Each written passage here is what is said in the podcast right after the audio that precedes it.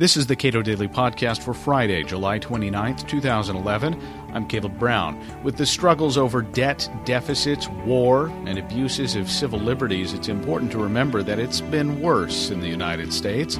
Rob McDonald is an assistant professor of history at the United States Military Academy at West Point. He discussed a few episodes following the Revolutionary War.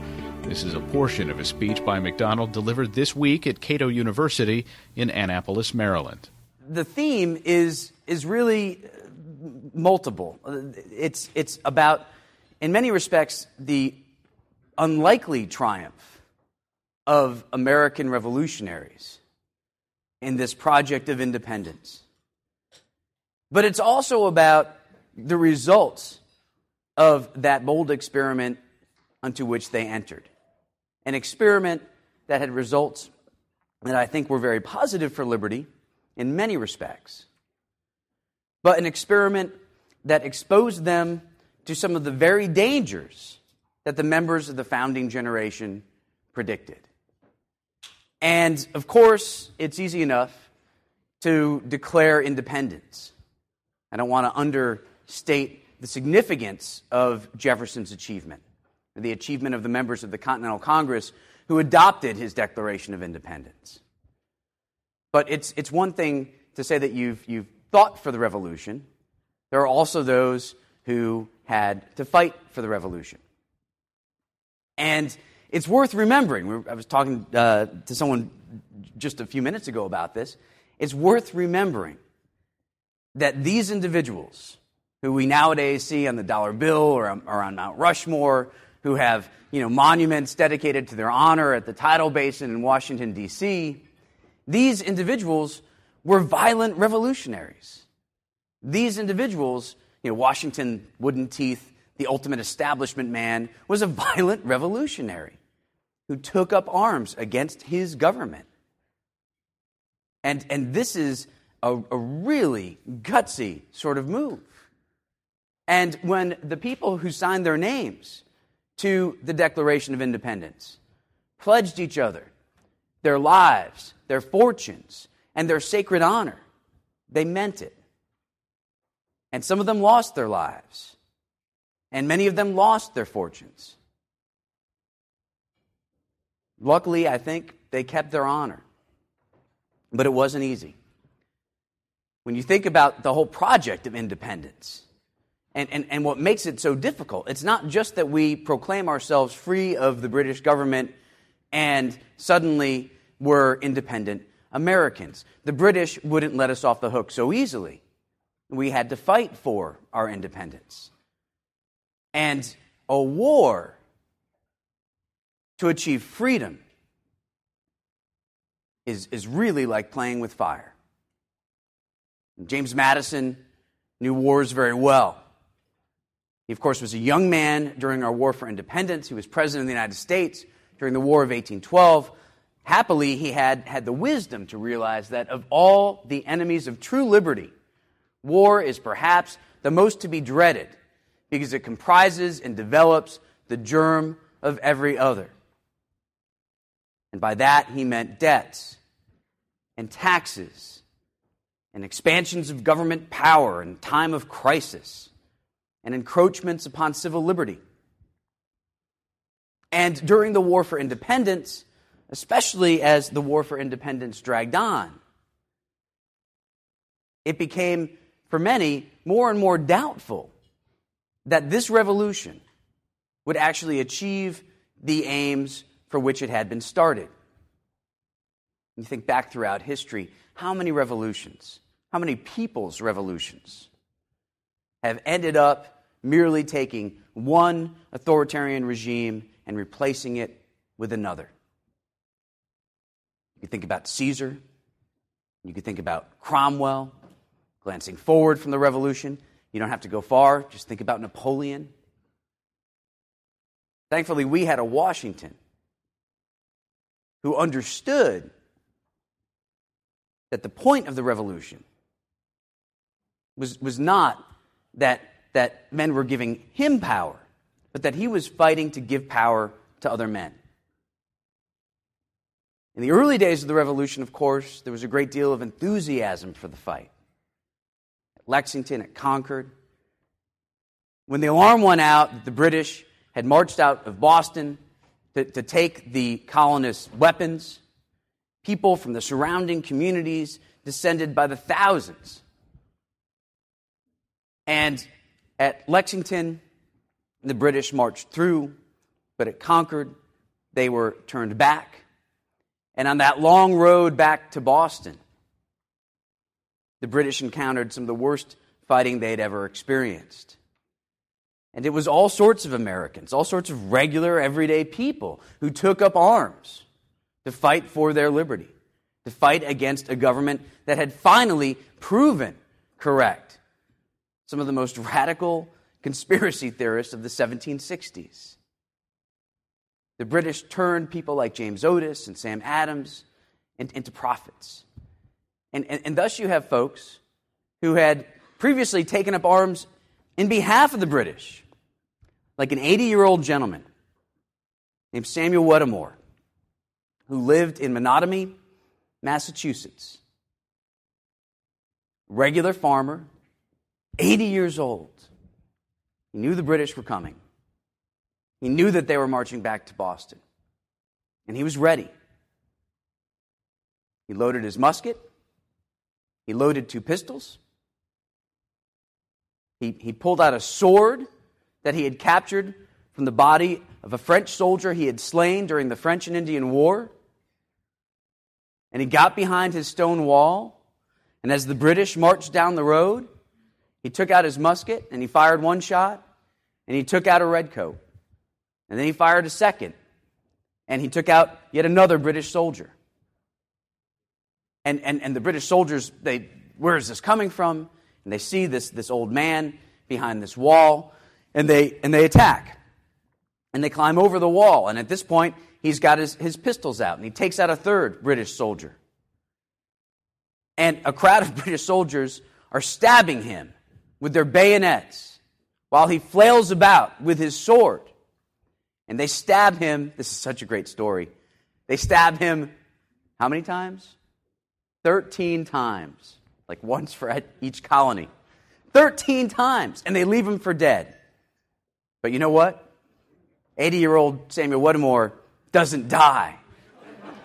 He lives. He lives for another 18 years to die as a 98 year old free citizen of the independent United States.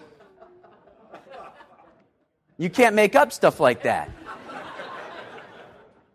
His wife, Faith Whittemore, was upstairs in the second floor window with a crossbow. That, that I did make up. But the first part was true. But the initial enthusiasm for the war, of course, wore down. As is often the case in, in, in wars, what seems so glorious and wonderful in the beginning begins to reveal itself as a really terrible and horrible ordeal. As the losses mounted, as the casualties mounted, as the dislocations mounted, as the inflation mounted, governments of these new independent states when they wrote their constitutions. The governments had very few taxing powers. Continental Congress had no real taxing powers, except for one. They could print more money and devalue the currency that was already in the pockets of the people. And this put a great strain, of course, on the economy as well as on the army. The soldiers who were paid in this rapidly depreciating script.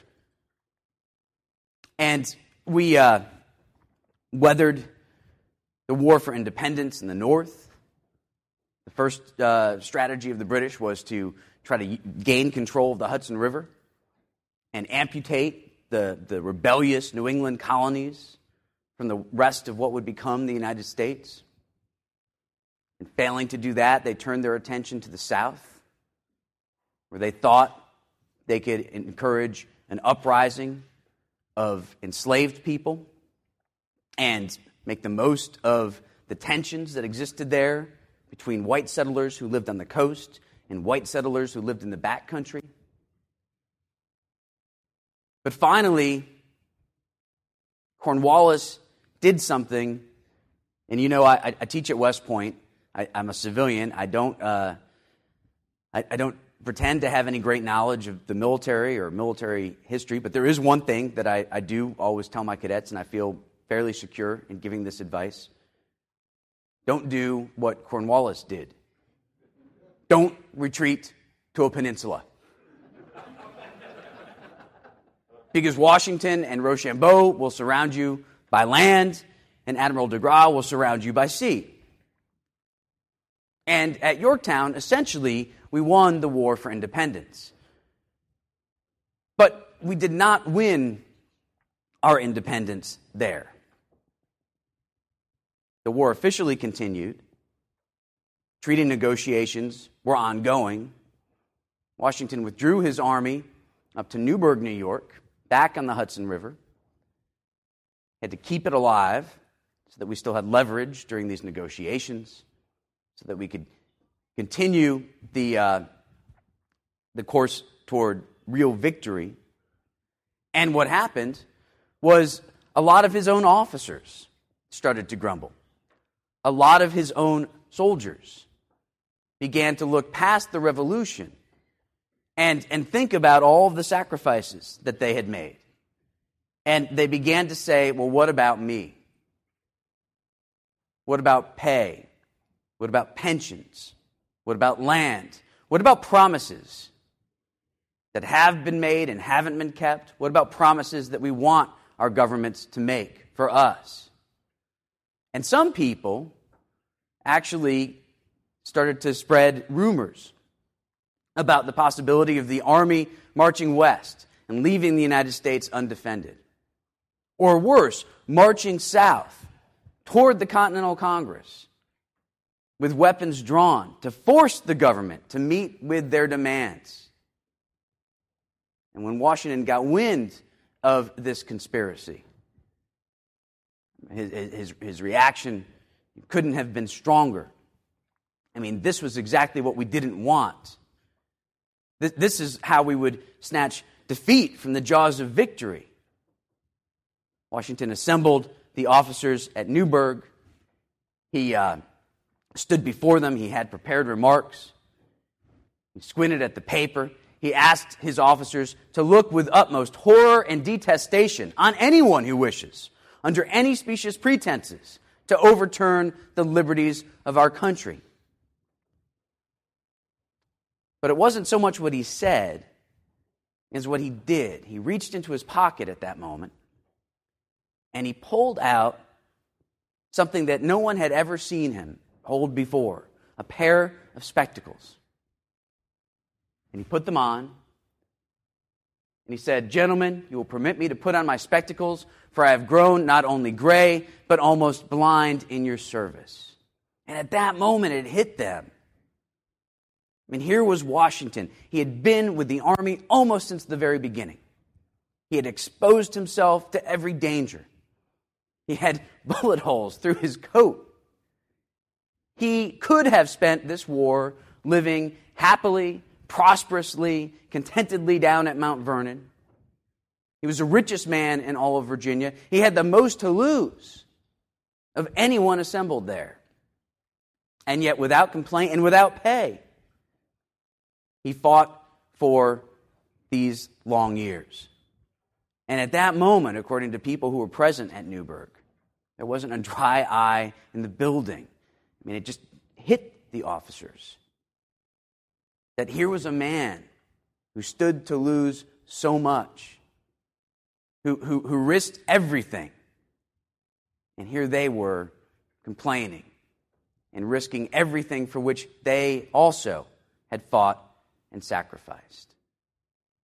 And in really the greatest moment of the American Revolution, Washington, after the Treaty of Paris had been signed, after victory had been secured, came here to Annapolis, where the Congress had assembled, and tendered his resignation like Cincinnatus before him.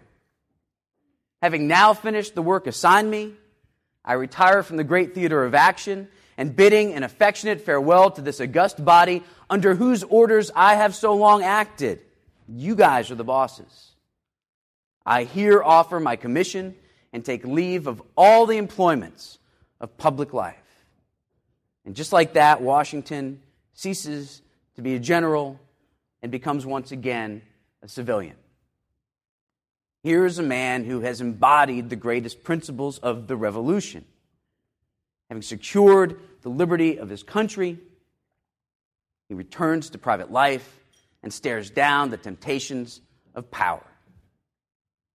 This is one of the things that makes the American Revolution so remarkable.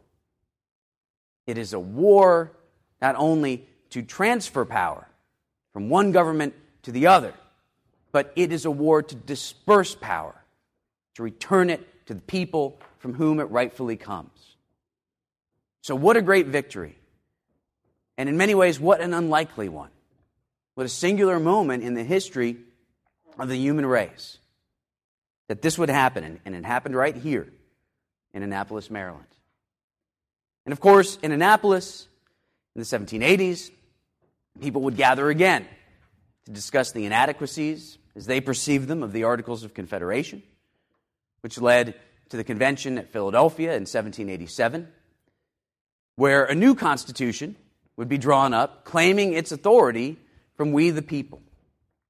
A constitution that is, in many respects, a, a document that, that strikes a really interesting balance because it is a license of government power. It does specifically authorize certain powers for the government. But it's also a restraining order.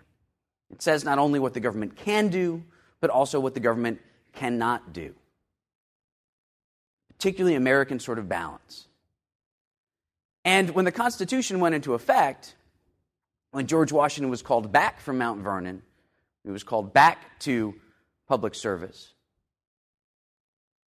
He, of course, assembled around him a group of advisors that's truly impressive.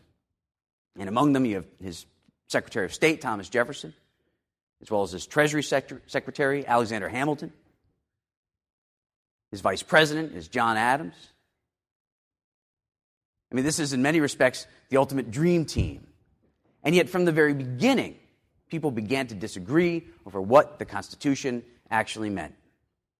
They began to disagree over what powers it had actually granted. And Alexander Hamilton, the, the, the, first proponent of this idea that you could read between the lines of the Constitution and find powers there that are only implicitly granted, starts to authorize and argue for a number of measures that increase the power of the central government at the expense of the autonomy of the states.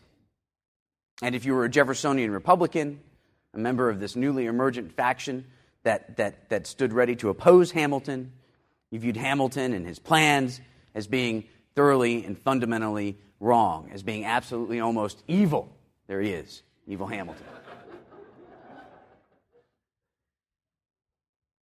And the politics of the 1790s could not have been more bitter.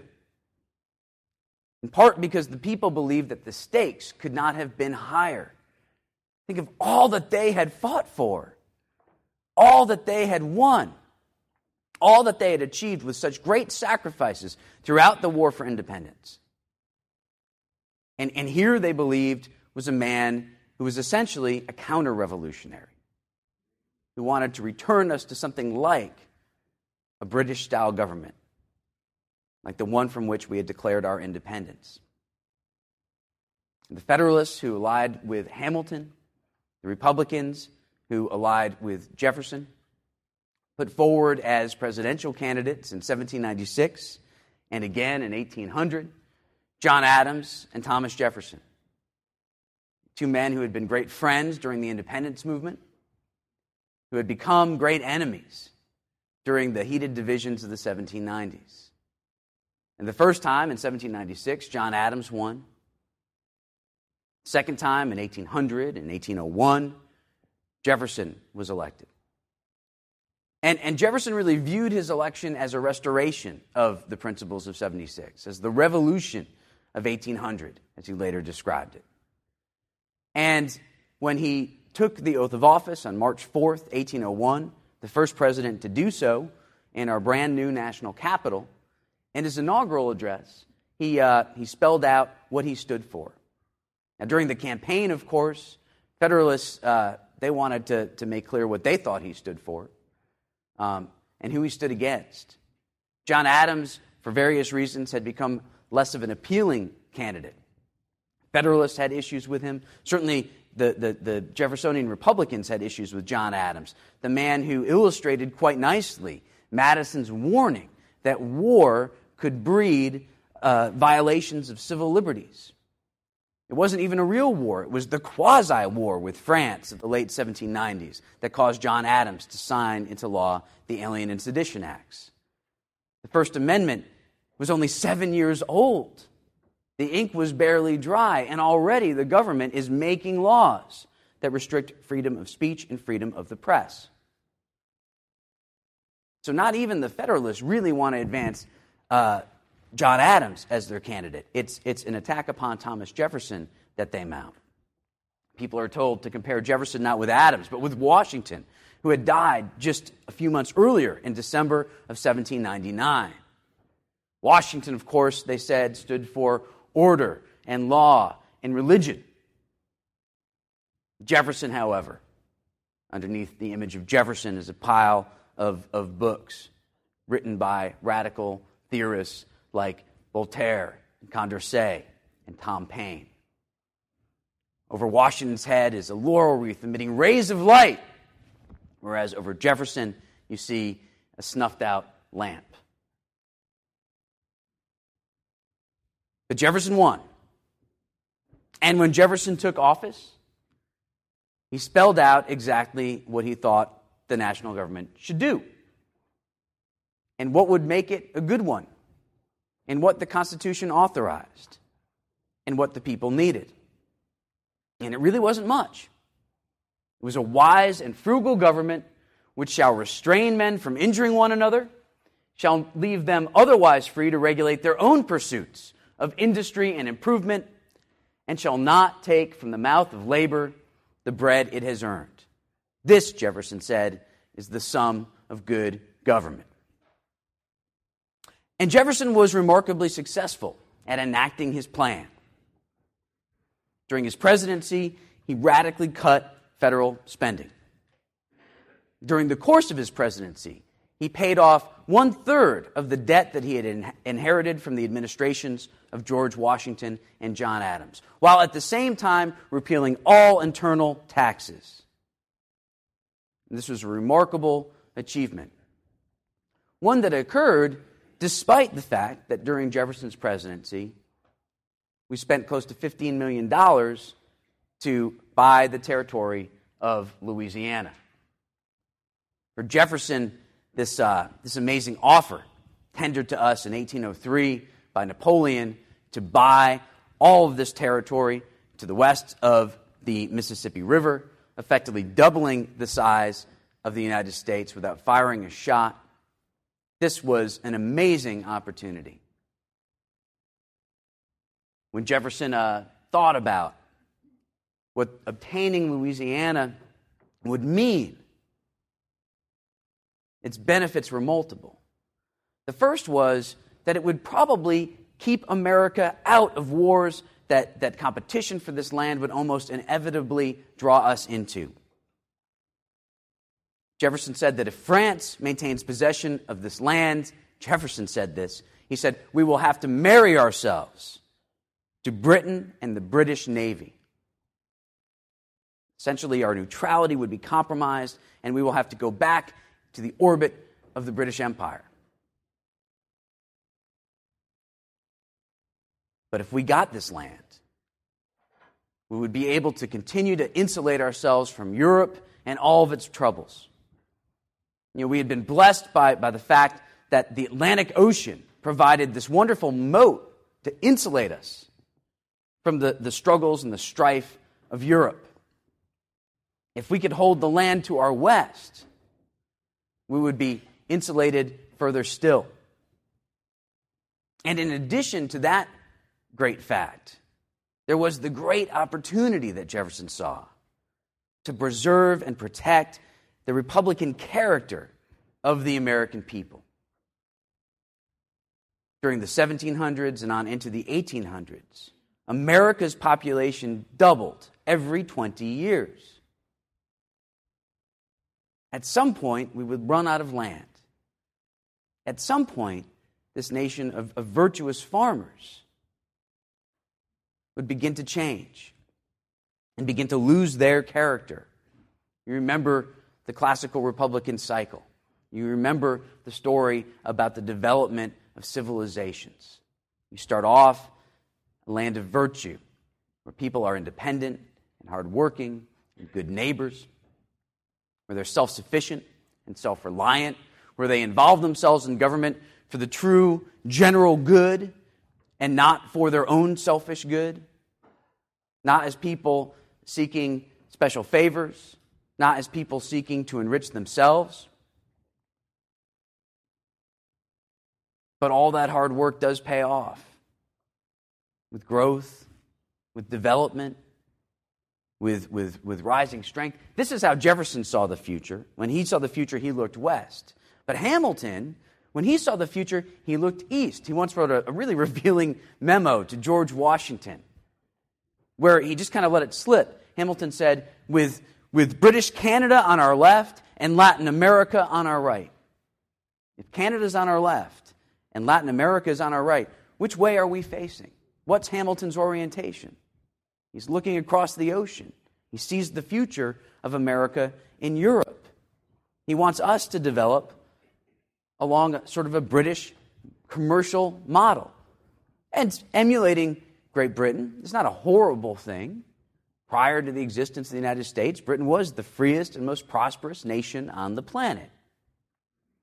But this is not where Jefferson wanted America to go. Because the story doesn't end here, the story ends here. So, how could we freeze ourselves in this extended Republican moment? As this republic of independent people who work hard, who work for themselves, who rely on themselves, who are good neighbors, who are good citizens, who jealously guard their own rights. It's not to develop through time, it's to expand across space. Into Louisiana, where Jefferson said, We will have enough land to farm for hundreds of generations. On one or two occasions, he had, maybe had a bit too much wine, and he said, thousands of generations. So we could preserve our character in the West. And yet, Jefferson understood that there was a fundamental problem with Louisiana and its purchase. There was nothing in the Constitution that authorized the national government to add new territory to the United States. And this is a real conundrum because Jefferson wanted to remain faithful to the Constitution. It was the, the, the license of, of the national government's power. And, and to, to usurp powers that were held by the states or held by the people was, was a real violation of our nation's charter. So, what to do? I mean, his first thought, I think, was probably the right one to draft an amendment to the Constitution that would explicitly authorize the purchase of Louisiana. But this wasn't a perfect solution. Peering on his shoulder like a little cartoon devil was James Madison. And Madison and this, this wonderful partnership with Jefferson, I mean, they were like the yin and the yang, Batman and the Robin, uh, the Wonder Twins of, of early American history. Madison was, was in some ways perhaps what we would call the more realist of the two. Jefferson, perhaps, the more idealist. Madison said, Don't do it. Don't put out an amendment. because there's no guarantee that it will pass. There's no guarantee that, that during this long, drawn out process, this deal that we have with France won't be withdrawn. And he said, and look, I was at the Constitutional Convention. We didn't talk about this. This is not an issue that we considered. It's not like Hamilton and his national bank. You know, they had discussed creating a national bank. They, they specifically decided not to create one, not to authorize one. So when Hamilton read between the lines and saw a power for a national bank, there's something inherently disingenuous about that. Here, the intentions of the Constitutional Convention and the states who ratified the, uh, the, the Constitution, here their intentions are unknown. Let the House of Representatives appropriate the money for Louisiana. Let the Senate ratify the treaty authorizing the purchase. And, and just do it. And, and, Jefferson, here, in a moment that I think is not an abandonment of his principles, but a moment that shows that oftentimes we struggle because our principles come into conflict with one another. Construction on the one hand, but preserving our nation at peace and preserving our Republican character on the other, where they existed in tension. And Jefferson swallowed hard and decided to go ahead and buy Louisiana. In some ways, this is a, a, a, great moment for American history, but in other ways, it's a really troubling one.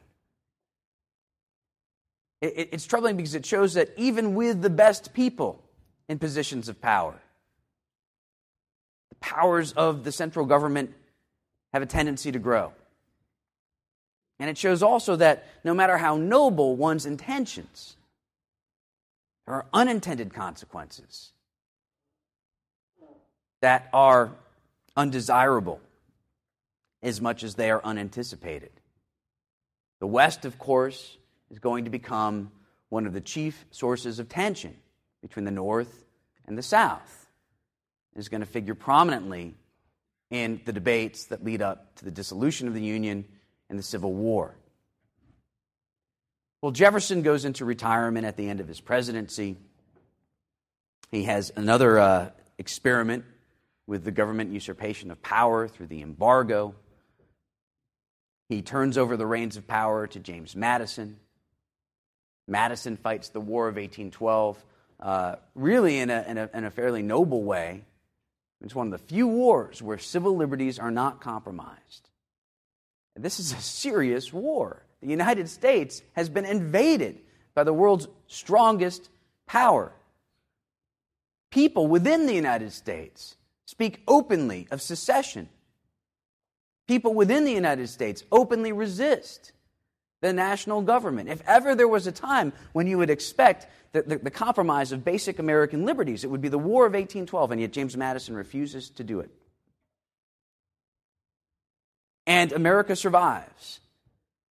And people from the early days begin to patch things up, and they begin to look back at the past and continue old friendships. And of course, among these people, or among the oldest people left standing in the 1820s, Thomas Jefferson and John Adams. And they, they renew this fantastic correspondence. They talk about the past and the future. They talk about all the things that you're not supposed to talk about. They talk about religion and they talk about politics, as well as their families and their friends and their memories. And they talk about uh, the kids these days. They, uh, they sometimes felt disillusioned by the changes that they saw around them. They sometimes didn't know what to make of this new rising generation. Jefferson once confessed to feeling surrounded by a new generation of men whom we know not and who knows not us. And Adams asked if the lights of the 18th century were to be extinguished by the 19th. But they retained their hope, they retained their optimism.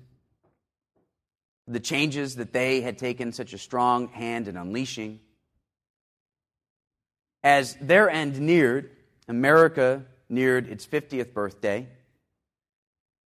Thomas Jefferson down at Monticello expressed, um, really as his dying wish, to live to see the 4th of July. And he was on his deathbed. He did not rise out of it after the end of June 1826. And he kept turning to the men at his bedside a medical professor from the University of Virginia, which he founded, Dr. Robley Dunglison, his grandson, Thomas Jefferson Randolph, and his grandson in law, Nicholas P. Trist. He kept turning to them and asking, Is it the 4th? Is it the 4th of July? They were always so disappointed, July 1st and 2nd, to have to shake their heads and tell him no. And every time he asked, his voice got weaker. Every time he asked, the end got nearer. He, he wakes up on the night of July 3rd. Is it the 4th? He asks.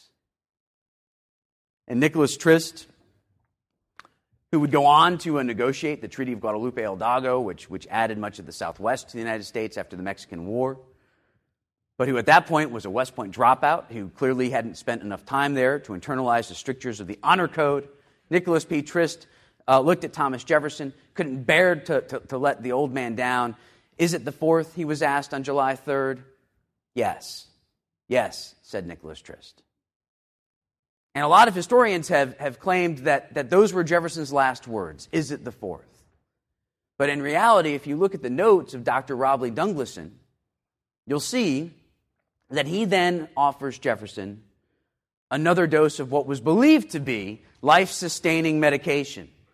And Jefferson, having been assured that it was the 4th of July, said to Dunglison, No doctor, nothing more. And what a horrible story that would be, especially for Nicholas Trist, if Jefferson died right then, right there, July 3rd, 1826. But he didn't. He lingered. He lingered past midnight. He died the next day at 12 noon, 50 years to the hour after the ratification of the Declaration of Independence. And meanwhile, up in Quincy, Massachusetts, John Adams is also on his deathbed. He dies at 5 p.m. on that day. Jefferson was the pen of the revolution. Adams was, in many ways, the mouth of independence. Adams dies at 5 p.m., 50 years to the hour after the Declaration of Independence had been first publicly proclaimed. And his last words are Thomas Jefferson survives. And I'd like to think that at that very moment, Thomas Jefferson, lifted skyward on the wings of angels, was laughing his butt off because once again he had proven John Adams wrong. but I'd also like to think that in many respects, metaphorically at least, John Adams was right, that the spirit of Jefferson did survive.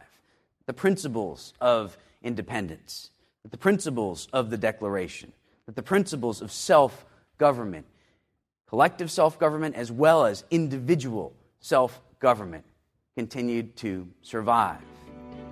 Rob McDonald is assistant professor of history at the United States Military Academy at West Point. You can learn more about Cato University at our website, cato.org.